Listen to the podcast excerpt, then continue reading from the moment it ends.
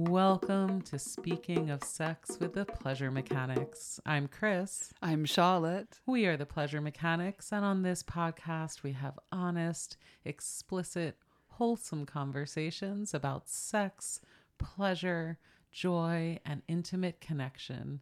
Come on over to pleasuremechanics.com where you will find all of the resources we have been generating for you since 2006. You will find our complete podcast archive as well as all of our online courses awaiting for you to step into when you are ready to master new erotic skills, gain more confidence, and have more fun in your sex life. You'll find it all at pleasuremechanics.com. On today's episode, we are continuing a conversation that we have touched on before, and it is a crucial one for all of us to participate in. And it's all about cultivating your erotic context, shaping the world around you, and allowing yourself to express your sexuality, but also to create a context, a room perhaps, that holds your sexuality, that is conducive to you as a sexual being. And this is a conversation we've had before. We will put relevant episode links in the show notes. But it's something that has resurfaced again recently because of a popular Netflix series, How to Build a Sex Room. So, all of my friends are asking me, you know, have you seen this show? The sex educator community that I am a part of has its own feedback for the show, and we will give the disclaimer. You know, we encourage you to watch this show if you have a Netflix subscription or the password to your mother's. Um, check it out, and we will kind of touch in on this show throughout this episode. But whether or not you ever watch it, and we do want to say that there's like some questionable sex education within the show. Um, although I think overall, I was bracing myself based on feedback from sex educators um, but overall, I actually think they did a fairly good job. And what the show does so beautifully is it invites us to think about how does the space around us encourage our sexuality or perhaps even inhibit it? What agency do we have around that? But also, like, how do we do this on any budget and on any scale? Because the moments on the show that made us wince the most were when, you know, the video crew and Melanie Rose, the lead designer for the show, walked into whole dedicated spaces in people's basements or entire like rooms in their houses and we're like, "Oh, it's quite small, isn't it?" and the reality for so many of us and more and more in this economy is that space is tight, budgets are tight. We don't all have a cast and crew to come in and give us an extreme makeover. And so, what can we learn from this show and from what we know about how sexuality works and how desire works and the impact of our context around us? So, how can we all take steps here to cultivate the context around us in a way that will give us a little bit more breathing room and space and permission and perhaps even inspiration to enjoy our sexualities more, whatever that looks like to you? Mm-hmm. I think that's the best of what the show evokes is this opportunity to look for what would our expression of our ideal eroticism look like right now. Like that's the invitation we're inviting us to watch the show and look for or just explore in your own mind and imagination what would an expression of your most authentic or delightful sexuality and eroticism look like in your space that could kind of create more of an invitation for your own eroticism to live and thrive on an ongoing way? And if you think about it, our homes are kind of collections of dedicated spaces for the things we prioritize in life. So we have a bathroom for bathing and grooming, we have a kitchen where the food stuff happens. Um, some of us have like a media room or not, right? And the spaces in our homes are direct reflections of our values and our priorities and what we literally want to make space for. And so it makes sense if you have no interest in food and you don't cook, you might use your oven to store sweaters. But if you are really into food, you might have like specialized spice racks and whole rooms for your pens and pots, right? Um, and this is a direct reflection of who we are. So just like that, when we think about a sex room, the scale of it, the shape of it, and the feel of it, the character of it, the textures, um, the personality of these spaces can be the invitation is to have a direct reflection of who we are as erotic beings. But this idea even is really like kind of out there. Like we have bedrooms for sleeping. And in the last episode we did really about this topic about cultivating erotic context, creating a bedroom haven, I think it was Mhm, called Yeah. um, you know, we recognize that there's this strange thing that our bedrooms are places for rest and relaxation and slumber. And then we're also asking them to be our sex rooms for excitement and novelty and thrill. And how can we strike that balance? Right. Those are two opposite kind of things that we want to do in our life. It's like, shitting in the kitchen. We just wouldn't do it. but of course, it's like we think about lying down. Not a lot of us have space for multiple beds in our home. Like it makes sense that we try and put these two roles together. Um, I more think of a bed as a sex altar that you then eventually fall asleep on, is how I approach it. I, I, I witnessed that. I believe that. But but the idea of how do we hold this dichotomy of rest and nourishment and also thrill and excitement. and maybe the balance of sharing that bedroom with another human being. Mm-hmm. So some of us have our own bedrooms, some of us share beds with partners or even other family members. Our kids might be in the corner of our bedroom. Um, your parents might be down the hall or even in the same living space, right? And this is the thing like human beings throughout time and culture have lived quite densely together. The idea of these huge, sprawling homes with multiple rooms is quite new in human history. Um, and it's a luxury and a privilege and also kind of ecocidal. So we need to kind of like acknowledge that and not glamorize or glorify the idea of having like a whole outbuilding for your sex room, as some of the people on the show end up with, or a complete renovated basement with a bathtub. Like, I want to see the mold situation in a few months there. Um, you know, so when we look at these shows, like it is um, a performance of something, and we should not let them make us feel like not enough. Yeah, they're a fantasy. Yeah. They're a fantasy of what is possible in this peak capitalist world. And let us not think that we are failing because we do not have access to this. So, what do we do on any budget, at any scale? What can we do? Because the show makes really good points too of like, often our lives become not only not conducive to sex, but an inhibitor to desire. And what we mean by inhibitors is, you know, in our bodies, in our minds, there are things that excite us and create sexually relevant stimuli, like, ooh, that turns me on, that excites me. And there are things that dampen that, that put the brakes on it. Again, there'll be links in the show notes for whole episodes about this. But to recognize inhibitors when we see them. So, for some people, not everyone, that's like hygiene and cleanliness.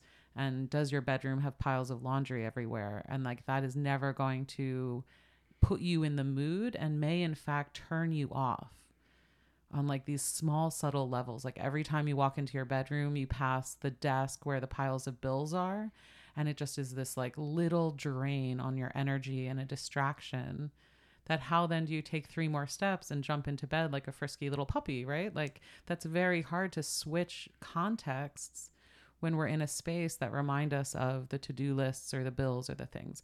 So that's one big thing is how do we first look at our spaces honestly? Mm-hmm. And if we're in relationship so i was saying sometimes we share our rooms like is your partner's stuff an inhibitor? Like does your partner have childhood stuffed animals on the bed and that makes you feel kind of icky?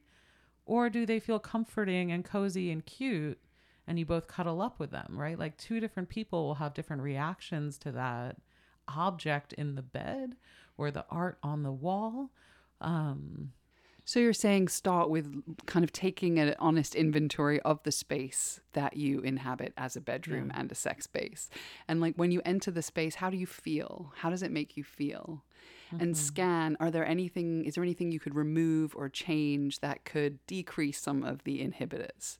Can you put the laundry in a closet? Can you move it into another room? Can you put the bills in a drawer or in another room? Those kinds of small steps. Put them in a drawer. I never want to see yeah them like again. you don't want to get rid of them entirely. We still need to like deal but with that our life. workstation could Yeah. go to the kitchen, for example, where you're in more of that like work to do mode and you can sit and like write the checks or whatever. Do people still write checks as your partner's cooking dinner? And like that makes more sense for your relationship, right? So it's kind of a come to come to Jesus, come to mama like inventory of what you're doing with your space now because there could be ways you're inhibiting yourself or your partner and you haven't been honest with that yet and we can strip those things away and sometimes we can't. Sometimes we are living in our mother's basement because that is the living space available to us right now and we can't change that right now or we need a home office in our bedroom because everyone's doing remote work these days Yup. So, you know, work with what you've got. Like, we can't change reality in some ways, but we're just looking for places of agency where we can make small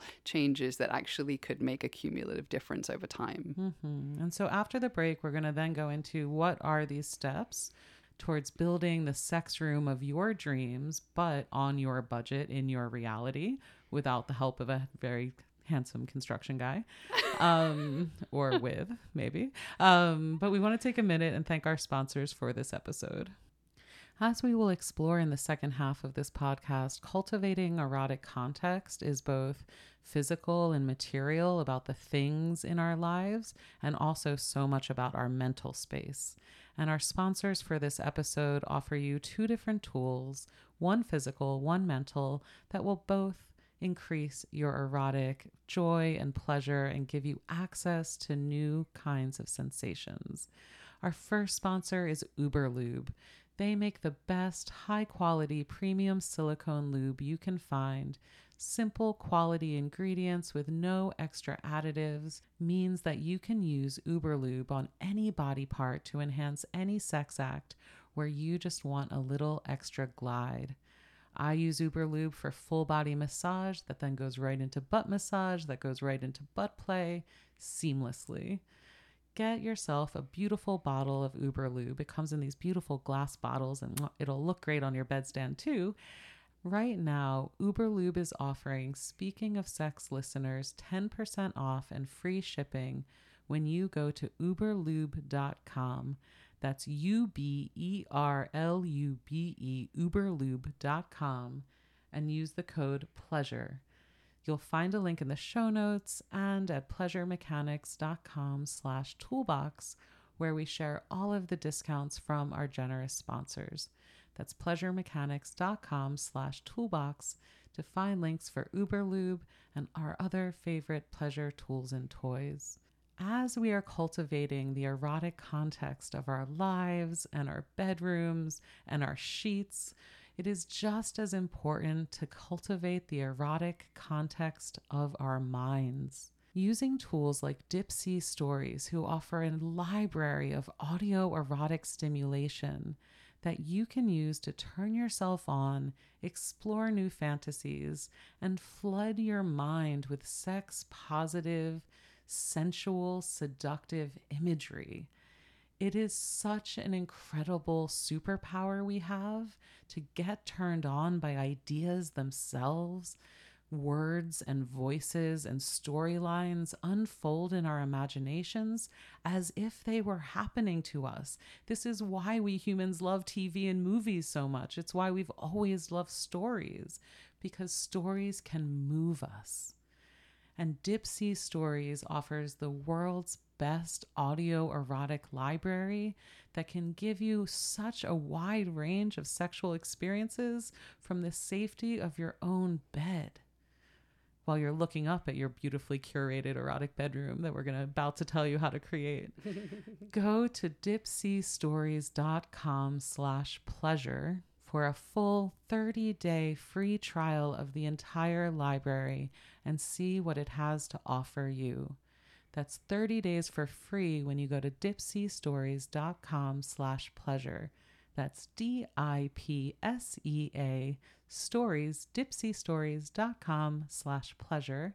You'll find a link in the show notes and at pleasuremechanics.com slash toolbox. Big thanks to Uberlube and Dipsea for sponsoring this episode. Now, let's talk about how to add excitement, how to add seduction, how to add sensuality to our spaces. Because when we talk about cultivating erotic context, right, like that sounds a little bit like uh, clinical or scientific, or I don't know, how does Technical, it sound? I don't know. I love it um, because I know how powerful it is. And just quickly, cultivating erotic context, arousal, desire, pleasure, all of these experiences that we kind of lump into sex, right? Safety, comfort, all of those experiences are context dependent, meaning how your body feels and what it wants and what it can desire and turn on to and open up to is completely context dependent. Our bodies scan the rooms around us and the context of the current moment and the temperature and the soundscape and all of that constantly. This is a constant system of vigilance that we can't really turn off. And it asks us Are we safe here? Are we comfortable here? What do I need to be aware of here? What is relevant? Right? And so, if everything around us is in- indicating stress and to do lists and or family, right? So, when we talk about context, stress and to do lists are one of the big things. Family and children are the other thing that starts infusing our space sometimes. And it doesn't even have to be the kids' toys everywhere. It can be pictures of family members on every surface of your walls, perhaps, which some people love. Great, celebrate your family. Does it put you in the mood to bone your wife if you're passing granny in the hallway every day?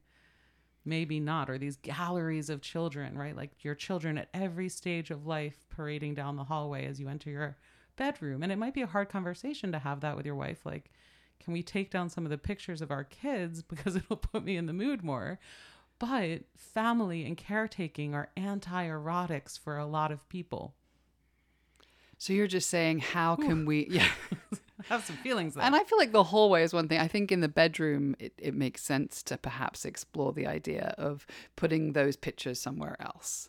Um, the hallway is maybe its own thing. But the point being, family and caregiving is not erotic for a lot of people. And in our small living spaces, of course, it gets infused. So, how can we kind of shift some of that out of the bedroom and have that be in the like main living space and see if you can reclaim even a part of your bedroom again. Is that the top of a dresser that is far enough away that the kids can't reach it and can't really see what's there?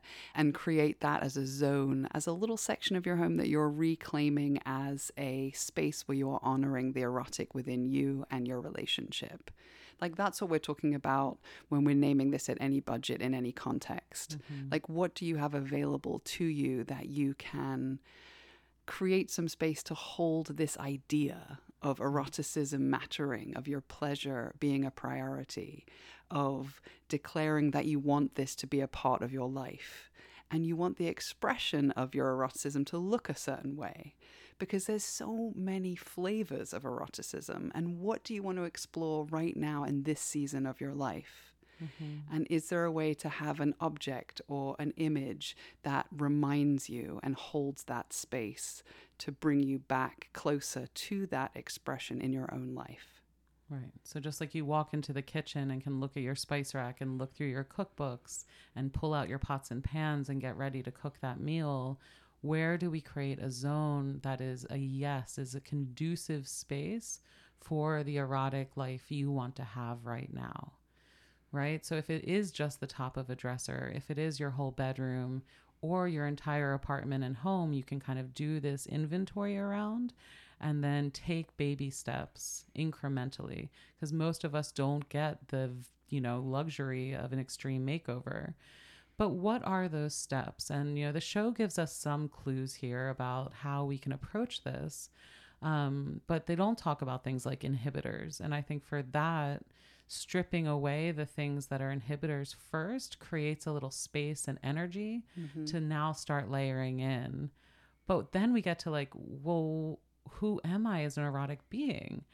And the words expression and access were coming to me as you were talking, Charlotte. Like, we want this space to be both an expression of who we are now and a place we can access that part of ourselves and maybe even reach for the toy or reach for the massage oil or reach for the like outfit or the lingerie that you put on to get yourself in the mood. Um, but then also inspire and aspire. Like how do we get infused with energy or inspiration or like sensual seduction to actually like incentivize us to put us in the mood? So one of the things they do on the show that i think we can all kind of do on our own is our own in the mood board right so a mood board for a design is when like you take fabric swatches and inspiring images and ideas that kind of guide the design of a room so for your sex room or your sex space or your little altar on top of the dresser, um, what is or in your walk-in closet, right? Like you could make your walk-in closet a little zone of refuge and inspiration that you go in to transform into a more erotic being and then step out into your bedroom that's like, you know, family friendly. But what is on your in the mood board? Because this is where we see in the show like creating the like dungeon for everyone is not a generic process. Hmm. Who the people are matter and who the relationship, like the dynamic between the relationship matters. And so she asks people a lot of questions and gives them little like inspiring quizzes um, to try to draw out from people like what would express both your erotic personality and your desires, what you want to experience next.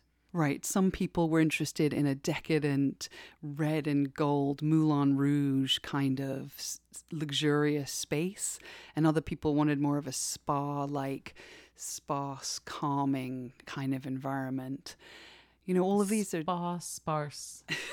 I love your accent sometimes.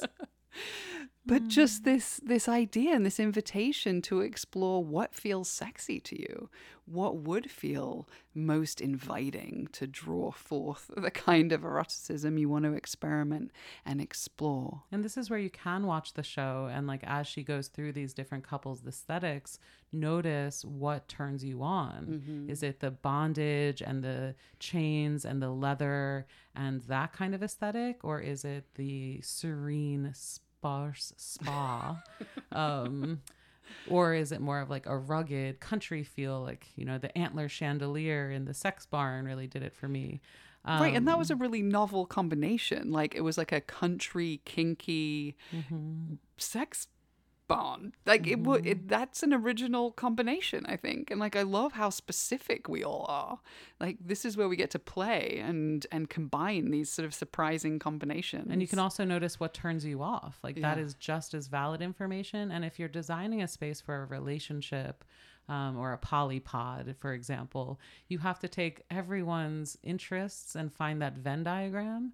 And I think this is true a lot of the time where like your partner's bedroom aesthetic might be turning you off and is there space to actually name that and orient towards a style that reflects both of you more accurately? Um, and that can be a gender thing but it can also be like a kink and an expression of like are your desires and needs centered in this space in any way?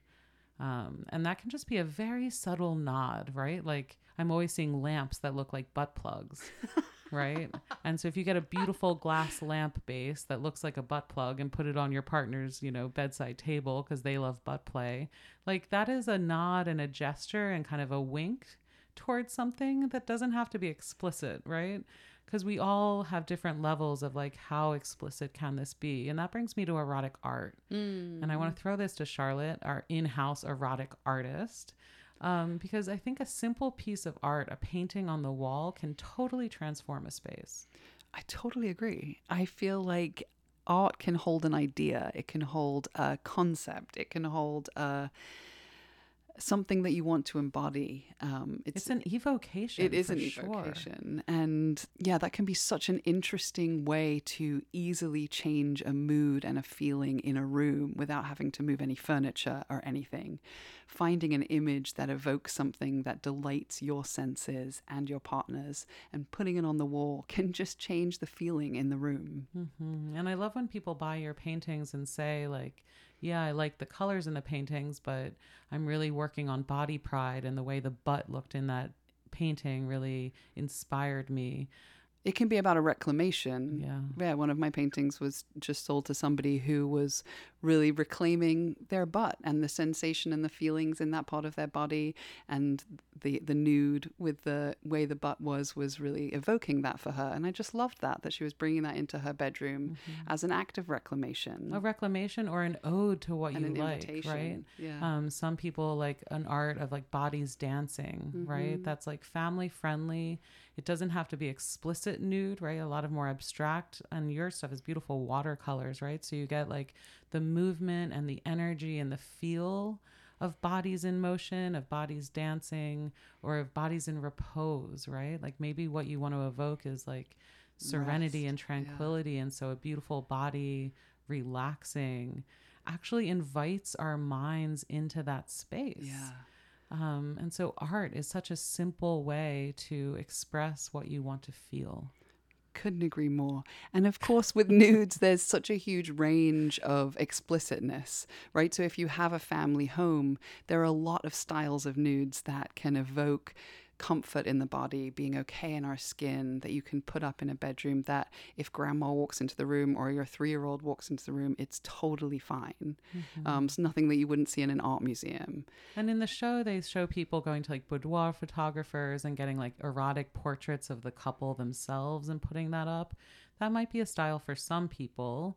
But again, especially if it's a family home, if you have a lot of friends over cycling in and out who you don't want to see, like, you know, Your kinky side, but it is a beautiful idea. But what about like your two. Mm. hands, right? Like a portrait of your two hands together or a favorite place. Like in one of our first homes, we got a Mm. photo of where we had our first date and like that that image of the vista Mm-hmm. of where we like first kind of made love publicly and like, so it's like we know that's what that cliff Uh-huh. means and when we see it we get in the mood but no one else knows that Mm-hmm. um, so these things can be like a secret love language too of like how do you create a space that evokes this for you that feels like a temple an altar right? Like i really consider beds altars for like the sex and the connection and the intimacy of what we do there and sleep happens to be one of those activities.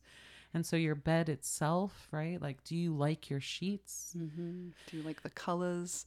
Do- blankets. Like a lot of blankets i find very like um i'm gonna use the word frumpy here. Um they are like way too comfortable and not sexy at all in my aesthetic view. And again like one person's sexy is another person's ick um and just like the colors and textures like some people love those poly blankets that are really soft not polyamorous but polyester Yeah.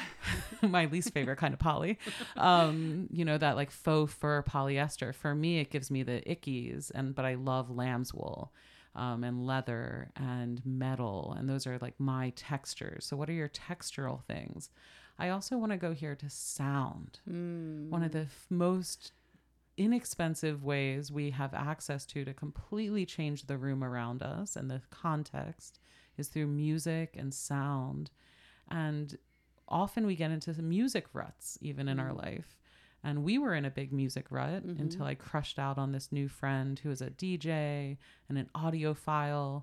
And she makes these beautiful playlists that when I met her and I started listening to this music, I really credit it as one of the major fuels for my recent erotic renaissance. Like the music gave me an energy, and I kept saying, like, this is a soundtrack to a sex life I want to live in, mm-hmm. like a place I never want to leave. It felt like music that was like anthems I could aspire into.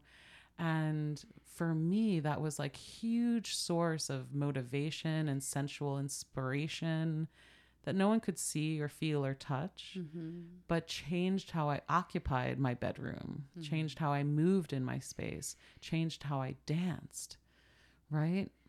So, is the music you are listening to turning you on? And how do you explore music that can turn you on more?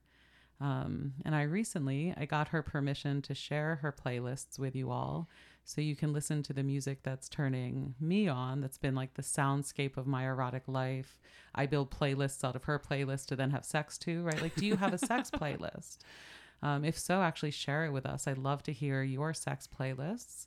And in our newsletter, so I'll share Kenzie's playlists and I'll share some of like our music that we like. um, and invite you to share yours because I really think like a simple few hour playlist that you can hit play on and it opens up this space. You know, you turn off the lights, light a few candles, and your bedroom, no matter what it is, it becomes a black box theater of potential. Mm. It becomes a tabula rasa. It becomes just an open space that you can occupy and bring whatever eroticism you want to life, right? Whether that's quiet, solo masturbation, meditation, whether that's an elaborate kink scene. Also, building a sex room can be pop up and modular. right? If like our basic room, and this is kind of the image I'm having now, where like if our basic room is not inhibitory, it's not a mm-hmm. turn off, but it doesn't have to be this like, you know, full kinked out sex studio. Although recently, I'm on all sorts of diversions today. Just bear with me, folks. Recently, Charlotte and I went to a studio, like a whole sex dungeon kink space. Yeah, for our 16th anniversary, we went and rented space in a studio to play together. And mm-hmm. it was so wonderful because, of course, it's so different than our domestic life. Mm-hmm. There are all sorts of fun tools and implements, and the space is so erotic and invites that and is like an entirely separate world that you enter mm-hmm. and explore. And it was such a fun gift to each other. Totally. And so, just like a hotel room or an Airbnb can be like a temporary sex room that you can rent and then leave, Yeah. right? A few hundred bucks, and you have this whole experience together. Um, more and more, there's kink studios and dungeons and play party spaces um, and kink communities that have communally owned homes, um, stuff like that, where you can be part of a social space or just rent access uh-huh. to the sex room of your dreams Yeah. right? Because for those of us that really want the dungeon but don't have a dungeon space in our home right now, you know, once a month or every other month going to visit one, having that to look forward to, and having that space together. Like I could put you on the St. Andrew's cross, I could put you on the spanking bench. Sorry, is this too much information? um, and play in a different way that we can't in our family home. Yeah. Even in my lair, which is what I call like this room that we you know so for us our reality is we have a family very small studio home right and then we have a bedroom that we use for the pleasure mechanics lair it's our home office it's we have a bed in here where it's like more of our sex bed. And we have all of our erotic art and books and sex toys.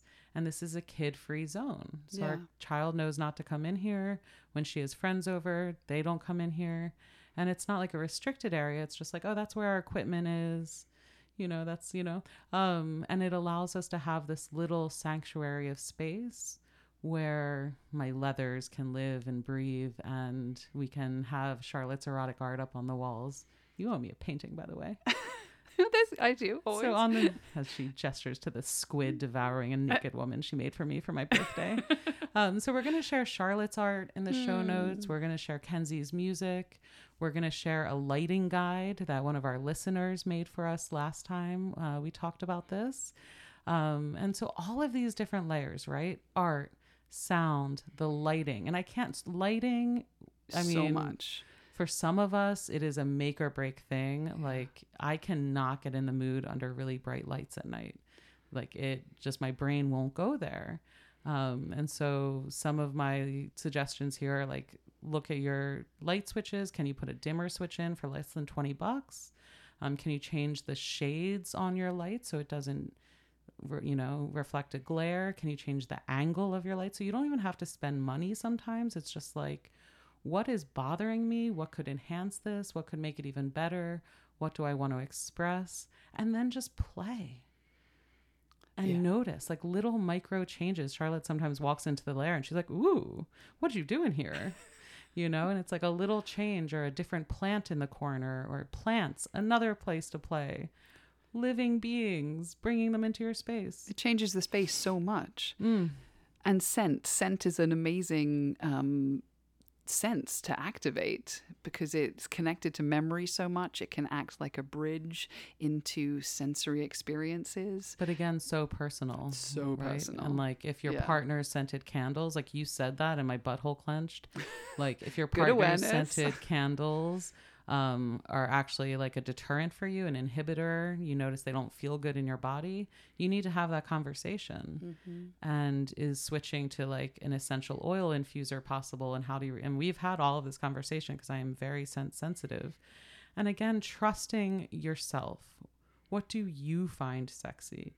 What, you stimulates your find senses? comforting? Yeah. Um, and that difference between feeling comforted and excited, right? We need both as Mm-hmm. erotic beings. We need to feel good and safe and at home and like we belong. And then we need to feel excited and challenged and stretched and having new and novel things, right? And this is why I like altars, you know, and that word is very loaded for some people, but a little zone that can be changeable that you tend to. And this could be the top of your dresser, the top of a bookshelf, one little shelf above your bed, um, but making it a little expression of like your here and now of sexuality right? And maybe a flower that your lover gave you on a date recently, you dry and you put it on your altar. Or maybe like I'm looking at my altars right now with a, you know, they've got a butthole on them and a rose butt plug. Cause right now, like I'm. You have to explain there's a butthole on that. Yeah. because right now and forever i'm obsessed with butts um you know there's fisting art and like when i say fisting art like yes there's art that represents fisting and you can go on etsy you can go on these online marketplaces and find art and objects that express your particular turn-ons charlotte for christmas got me like a beautiful metal octopus kind of jar vasey thing and it lives by my bedside table and I love it. Um, and it's like a nod to my octopus fetish that would be at home in any modern room, you know? Um, and was like 20 bucks probably. Like it doesn't have to be lavish to be an expression of you and to be a physical permission giver for your erotic life. That's what we keep wanting to Yeah. come back to here is like, does your space say yes to what you want to cook up in your erotic kitchen? Because it's very frustrating to want to make an elaborate meal and be in a kitchen that's ill equipped. And if what is inside you wants to be expressed and your space doesn't support it, like you can give yourself the gift of a better equipped space to support your specific desires. Bondage, if you find yourself interested in bondage, right? We don't have to go to a full dungeon with suspension points and elaborate St. Andrew's crosses. Like for most of us, that will never be accessible. But what is accessible, perhaps, is buying your first coil of rope and learning how to secure your lover on the bed with no suspension, doing it safely, baby stepping in, and then maybe down the road you put a few hard points on your bed. And maybe down the road, the next time your furniture needs upgrading, you take that into consideration, right? And it becomes like a journey Mm. and path to explore of like how do the spaces around us say yes to who we want to be in this world. How do they reflect our ongoing erotic evolution? It's so I keep going in this like loopy whirl because it's a both an expression and an invitation. Totally. It's a it's a placeholder for something that you want to embody and inhabit. I feel like it's a it's a it's a it's an evocation. It's like you want to experience this kind of thing in your body. What is an image that reminds you of that or um, evokes that? And I just mm-hmm. again want to say that like prints that you can find online, like you can get things for like 10, 15 dollars that can like really change an experience of a space and remind you of something. And I just I love that as a as a simple entry point to creating an erotic experience that's curated just for you mm-hmm. in your in your home. Mm-hmm. So again, we're just talking about um, using our choice and agency to make small changes. If you could remove one to three things from your room and put in one to three things that evoke something for you, what could that what could that be like? Because we're not talking about a huge whole redo of your entire home. Unless you can do that, go ahead, great. But for most of us, it's going to be these small changes that light something up in us, invite us into something, remind us that this matters and that we want to make time and space for it. And be permission givers. We've talked Yeah. a lot about privacy in this episode and like how to make these things kind of low key so your family can come over and no questions are asked. And for a lot of us, that is a significant thing here. Also, your expression and having a space that people walk into and in that space they're like oh it feels really good to be here or you leave an erotic art book out on your table or you have a little bit more explicit art up on the wall you can become a permission giver for other people and create a culture in your home where that is what is normal Mm-hmm. and that shame and secrecy around sex aren't what's normal. Actually, here we do talk about sex out loud. And, you know, it's just an interesting way that our space can become an invitation, not only for ourselves, but for others who we want to share that space with. Um, Yeah. Right. For some people, having their boudoir photography of them with whatever could be completely appropriate and awesome and delicious. mhm, In which case, go for it. mhm, and as you said, it'll inspire other people. mhm. It so depends on and your specific context. of your life, right? Yeah, Like totally. you might change things. You know, we've recently gone into a renaissance. Why? Because our child is eight. Mhm. We no longer have toys scattering the floor. She has her little shelf she keeps neat. And so we get to reoccupy our entire home. But that was partly you know? because you were really realizing that there was so much family life everywhere and you wanted you wanted to have an erotic space again. And we had to intentionally make that choice and rearrange things in order to make that happen. We try to follow our own advice sometimes. Yeah. and it made a huge difference. Surprise. But it was a lot of choices and it happened slowly over time and it has made mm-hmm. a difference. But we, mm-hmm. we, that wasn't possible for a number of years earlier in her mm-hmm. life. Um, and so now we're in a different stage. So Yeah. also be gentle with yourself, of course. The compassion moment for the podcast. Charlotte's compassion hour. um, that you know let's not aspire for something that is out of reach but let's like work with what we have and how can we make small changes to align more deeply with what we would most love within the resources and context that we already have Mm-hmm. Mm-hmm. And then sharing what we do have and sharing our resources and sharing that permission because this is ultimately a social thing.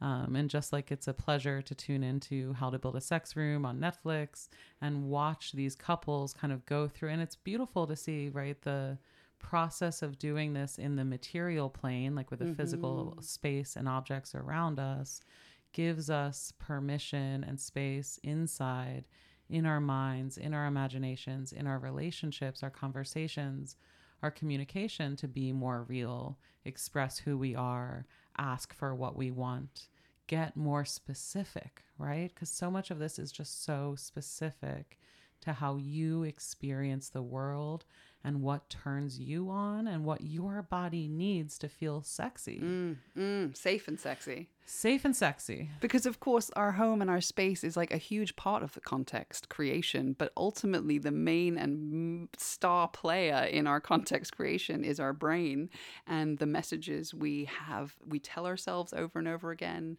It lives between us relationally. So it's in our emotions, our minds, our hearts, and between us. Like that is what's most important. And then our space becomes a reflection of that. But ultimately, we want to keep trying to create more freedom and space and permission within ourselves. That is where our eroticism ultimately lives. Mm, we're going to end there. we will see you next week for another episode of Speaking of Sex. You will find the complete podcast archive at pleasuremechanics.com. You can also find us on Spotify, Apple Podcasts, wherever you listen. Do us a favor, give us a rating and review, and subscribe so you don't miss future episodes. And check out the show notes for this episode to find links to related conversations, to the music and the textures, and Charlotte's beautiful art that puts us in the mood. um, are you open for private commissions? I am. Another beautiful option is to send Mm. Charlotte a portrait of yourself in any sort of like explicit nudity. And she'll ask you about your favorite colors and what you want to evoke and paint you a custom watercolor that's a tribute to you and your erotic journey. Um, so make this personal, make it specific, make it beautiful, and enjoy building the sex cathedrals of your dreams on your budget, on your terms. Yes? Choice by choice, Stroke by incrementally. stroke. hmm We love you. We will see you next week. I'm Chris. I'm Charlotte, we are the Pleasure Mechanics. wishing you a lifetime of pleasure. Cheers.